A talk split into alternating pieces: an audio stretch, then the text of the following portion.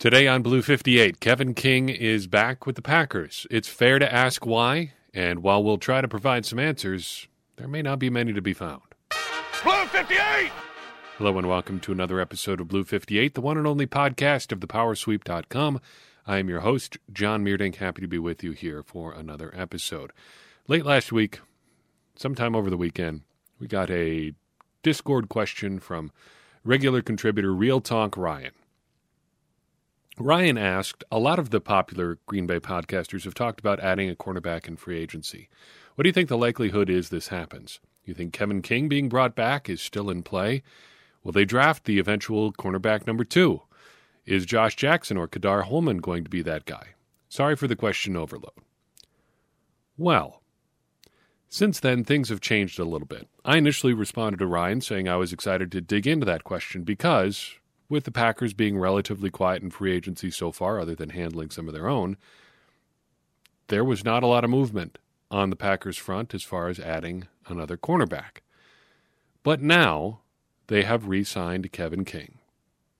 And there is a lot to unpack here, a lot of it pertaining to Ryan's question. So, using that as a springboard, let's talk a little bit about where the Packers are as far as their number two cornerback behind Jaire Alexander. First, Kevin King is back. It's a reported one year, $6 million deal. I say reported because there is almost no chance it is going to be one year and $6 million for Kevin King. There are going to be incentives, there are going to be roster bonuses, there are going to be uh, all sorts of things that make the actual number much, much less here. I would be surprised if it's more than three million. If it's if it is more than three million as a starting point, it's not going to be a lot more.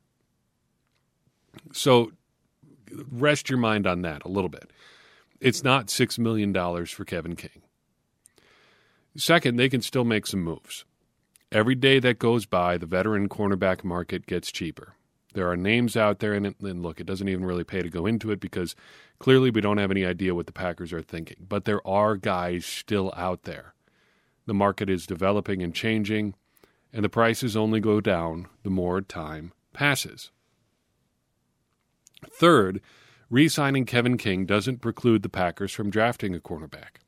I still expect them to. I think one of their first two picks in this, this spring's draft is going to be a corner. If I had to guess right now, I would say it's going to be their first round pick, but you never really know with Brian Gutekunst, as we as we have seen by today's events. But as to this specific move, was it a good one? Does it make the Packers better? They needed a cornerback opposite of Jaire Alexander. Did they take steps towards getting one today? Broadly answering all those questions, I would say not really. It's kind of weird to me that you go through all the trouble of creating this cap space, restructuring Preston Smith, letting Corey Linsley walk, redoing everybody's contract other than the big ones, really, so far. Then you dump a good chunk of it, even if it is a small chunk, a significant chunk, because every dollar really counts for the Packers this offseason. You dump it on Kevin King. So, how would you spin this if you are the Packers? If you think this is a good move, which they apparently did because they went through with it, how would you spin it? I would say first, it's going to be cheap. He's not going to be a one year, $6 million player. It's going to be less than that. Second, you're billing Kevin King as a starting caliber NFL corner. He may not be a starting caliber NFL corner. In fact, I'm pretty confident in saying, based on his performance over four years, if Kevin King is starting for you at corner, your secondary leaves something to be desired. But at the very end, or very least, you probably got a low end starter, or that's how you could spin it. You can get by with him maybe as your third or fourth corner, and maybe that's what the Packers are looking to do here. But if you're spinning it, you're going to say we've got a, a starting caliber NFL corner. Finally, I don't really know exactly how this factors in, but it does factor in. He is well liked in the building. People like Kevin King for whatever reason. Even if it's not necessarily for what he does on the field, people like him, and that counts for something. It's not nothing. I don't know exactly what it counts for, but it's more than nothing. It's hard to not factor that in. everybody, you look at the reactions from the players on, on Twitter, they are happy that Kevin King is back. Maybe that's why they are players and not general managers, sure. But they are all happy to have him around. Why? Don't know. That's for them to know and us to just speculate about. But they like having him around. Does that make him a good locker room guy, a glue guy? I don't know. Personally, I have mixed feelings about it. I think I have been more inclined to defend Kevin King than most just because of the circumstances in which he was drafted. The Kevin King TJ Watt debate has always hinged on a few things that have bothered me a little bit. First, the entire furor over him would be much lower if his name was something like Ryan Davis and he played at Northwest Montana A&M Tech, something like that. If you didn't know he was JJ Watt's brother, if he wasn't from Wisconsin, there wouldn't have been the attraction there. That's just a fact. But secondly, there's always been more going on there when the Packers drafted Kevin King than just King versus TJ Watt. There was upgrading the secondary versus upgrading the edge rushers. They already they still had Clay Matthews, they still had Nick Perry. The edge wasn't as big a problem as the secondary was because they had just gotten torched by the Falcons in the playoffs. Kevin King was a step towards that. And looking at a six foot three inch prospect with athleticism to burn and pretty decent ball skills, you can see what made that attractive. But a lot of people just disliked him, and many dislike him to this day just because he's not TJ Watt. And there is something to that. TJ Watt has turned out to be a much, much better player than Kevin King is. And that's fair. But just hating him because he's not TJ Watt is not really a good argument. We should want Kevin T- King to succeed. I want him to succeed. That doesn't mean I think this is a good move. I don't think it is. I think they were throw a dart, you could probably find a better corner than Kevin King in free agency. Who's spin a wheel. But I think there are right ways and wrong ways to criticize it. And just not liking him because he's Kevin King is, is not one of the right ways. So the Packers made a move here. It's not a move I particularly like. It's not a move that a lot of people like. But it doesn't end here either. They can still sign more free agents. They can still create more cap space, and they're probably going to draft a corner. But if they go into 2021 with essentially the same uh, same secondary that they came out of 2020 with, then I think we can be real concerned. So let's stick a pin in this for right now. Let us then continue to our discussion of the Packers' 2020 season game by game. We have arrived at weeks 11, 12, and 13. And this is a, a bit of an interesting stretch. It's kind of a tough stretch to talk about because, well, as I look back through my notes, the same phrase kept coming up. The Packers are a finished product. The Packers are a finished product. And as you look back at these games, you can see, yeah, this is pretty much the 2020 Packers at their best and at their most flawed. So, week 11, the Packers traveled to Indianapolis to take on the Colts. What happened? In short, I would say the Packers snatched defeat from the jaws of victory a bunch of times in this game. They led 21 to 7. They led 28 to 14. They had the ball in overtime with a chance to win and they couldn't do a thing about it. They really couldn't do a thing in the entire second half or overtime. Their drives in that stretch went punt, punt, turnover on downs, field goal, fumble. Boom. That's how you lose on the road to a pretty good team. You can hang a lot of this game on two extremely high leverage plays. This was it for Darrius Shepherd after he fumbled on a kick return, which led to a Colts field goal. And then, of course, Marquez Valdes Scantling fumbled the game away in overtime. You can also hang it on a bunch of little things, not the least of which was Aaron Rodgers botching a snap from Corey Linsley in Colts territory on the first drive. Uh, the Colts fumbled it right back on the next drive, but that was part of the reason the Packers lost. They they didn't get any points on that first drive despite driving pretty well. So, did anything emerge from this game that ended up being a sort of long term storyline or concern? I don't know if this is a long term storyline here, but going into this game, I predicted the Packers were going to lose. But this was a somewhat funny case of being right for the wrong reasons. I said the Colts were going to lose because the Packers haven't shown that they can beat a defense like the Colts fast, physical, strong up front. The Packers have also not shown, this was my case at the time, that they could force an offense like the Colts to make mistakes. Ball control, kind of conservative, working the ball down the field a lot like the Saints. But in this game, the Colts really didn't win so much as the Packers lost. The Colts D really didn't shut down the Packers. Aaron Rodgers got things done. Aaron Jones had a reasonably productive game, though the Packers did get away from the run a little bit. And the Colts offense really didn't do much other than just take advantage of the Packers' mistakes. It wasn't that the Packers lost to the kind of team that they lose to a lot in the LaFleur era. It's just that they had lost because they didn't play very well. What then did we forget about this game? Well, Kenny Clark picked up his very first sack of the season all the way in week 11. This game was also, according to Packers history, the 19th time in his career that Aaron Rodgers threw three or more touchdowns in a game that the Packers lost. Three of those 19 came against the Indianapolis Colts. Strange but true.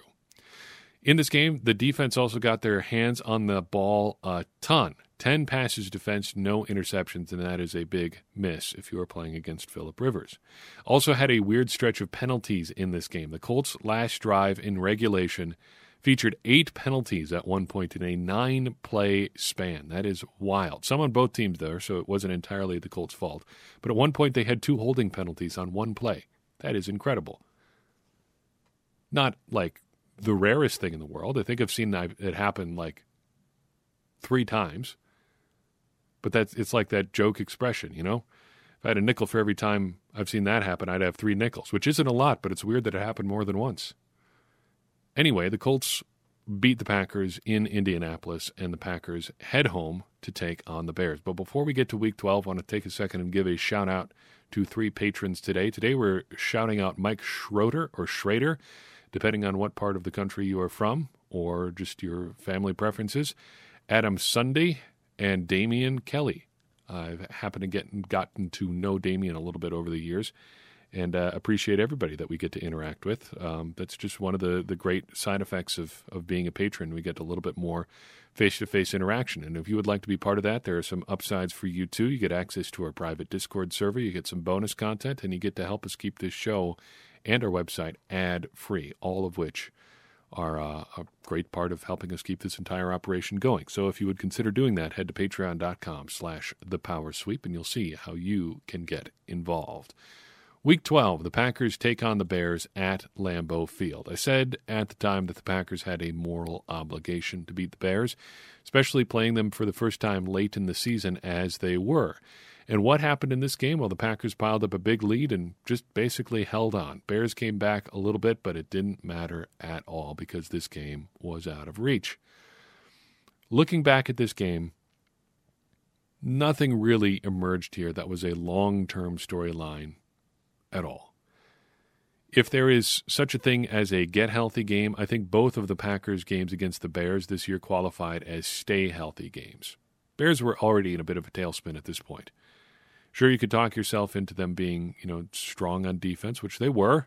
They have some really nice pieces on defense and still do. You could talk about them, you know, playing the Packers tough, whatever sort of talk radio talk you want to do about that sort of game. But really, the Packers were supposed to win this game.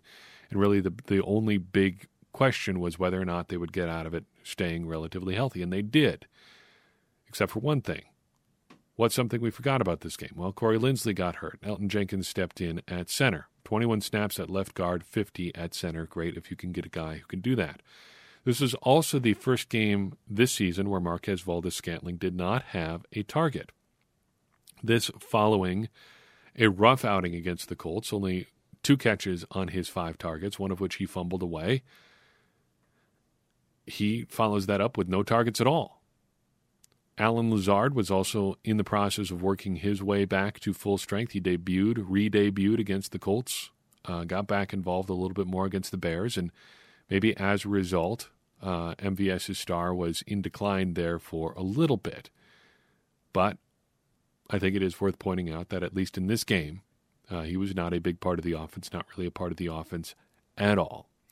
Finally, week 13, the Packers take on the Eagles. I would describe this as a little bit of a big brother game. I don't know how many of you, whether or not you have a younger sibling that you've ever played sports again against, but growing up for me playing against my younger brother, sometimes we would play basketball one on one. And until he got to a certain age, it was a foregone conclusion that I was going to win every time. You know you're going to win. So maybe you don't come out super sharp, but you're going to win. You're going to win. Maybe you coast a little bit too much. Maybe the game tightens up a little bit. Maybe he gets a couple on you that he shouldn't, but you know you're going to win. So, ah, so what? The Packers in this game built a 20 to 3 lead and coasted a little bit. Coasted maybe a little bit too much. They got up 23 to 3 in the second half and in comes Jalen Hurts, 32-yard touchdown pass. Packers go 3 and out. Then a 77-yard punt return on the ensuing punt. Packers go 3 and out. Suddenly things have tightened up. Very shortly it is 23 to 16. The Eagles have the ball and they are driving to tie the ball game in the fourth quarter. But then Za'Darius Smith and Preston Smith team up for a sack. The Eagles punt. Second play of the next drive, Aaron Jones rips off a 77 yard touchdown run. And that is all she wrote. So, did anything emerge from this game that ended up being a long term story? Well, we shouldn't forget that this was Carson Wentz's last start for the Philadelphia Eagles. Not so much Packers storyline, but a big NFL storyline nonetheless. And it is always interesting, I think, when you get to be part of uh, history, probably makes it sound a little bit more dramatic than it actually is. But it is part of history here. The Eagles drafted Carson Wentz in the first round. He was a big part of their Super Bowl run in 2017. And now he's gone. And the last time he got action as a starter was against the Green Bay Packers on the road in the snow. And what a striking game it was. Don't even want to talk stats in this, but the stats were abysmal for Carson Wentz in that particular game. But I've seen the phrase Carson Wentz is a broken quarterback thrown around a lot online. It sounds like hyperbole to me. But watching him play in this game, boy, it was hard to come to any other conclusion. It's like he just forgot what he was good at forgot how to do the basic things. Sports psychology, every so often they talk about something called the yips. You see that come up? Just guys who forget about how to do the things that they're supposed to be good at, how they've done things that they've done for a living. A catcher can't throw the ball back to the pitcher anymore. Guy just stops being able to make free throws. You know it. You've seen this sort of thing. Guy stops being able to throw a certain route. I wonder if that kind of thing actually happened to Aaron Rodgers there for a little bit in 2015 to 2017, 2018 or so. Just stopped seeing things the same sort of way. Stop processing things exactly the same way. I don't know. But you could see that in the giant screaming red letters with Carson Wentz. Just could not see it, couldn't do it. And it's always kind of sad to see. I think whatever you think about Carson Wentz, uh, that is it, it's hard uh, to watch that play out. Nice for the Packers though in in that particular game. Also, this uh, another thing that emerged from this game was Mason Crosby missed his second PAT of the year. Uh, this seemed to be a holder issue because it looked like he was kicking laces here, uh, but it, it's part of the ongoing problems at this point of the season with the with the Packers special teams. Also in this game, they gave up that punt return for touchdown just I'm glad they're going in a different direction here because Maurice Drayton is going to have to figure out a way to get the Packers a little bit more focused on the details because the details burned the Packers a couple times down the stretch in 2020. What did we forget about this game? Well, one thing I would like to draw your attention to explosive plays, couple funny ones here. Not funny so much as like humorous, but funny, just kind of strange. Allen Lazard had his first explosive play uh, since his breakout game against the Saints uh, as he continued to work his way back towards full strength. And also, Marcedes Lewis had an explosive play, a 36 yard catch for the ancient one, Marcedes Lewis. Always nice to, to point out a couple interesting statistical nuggets like that.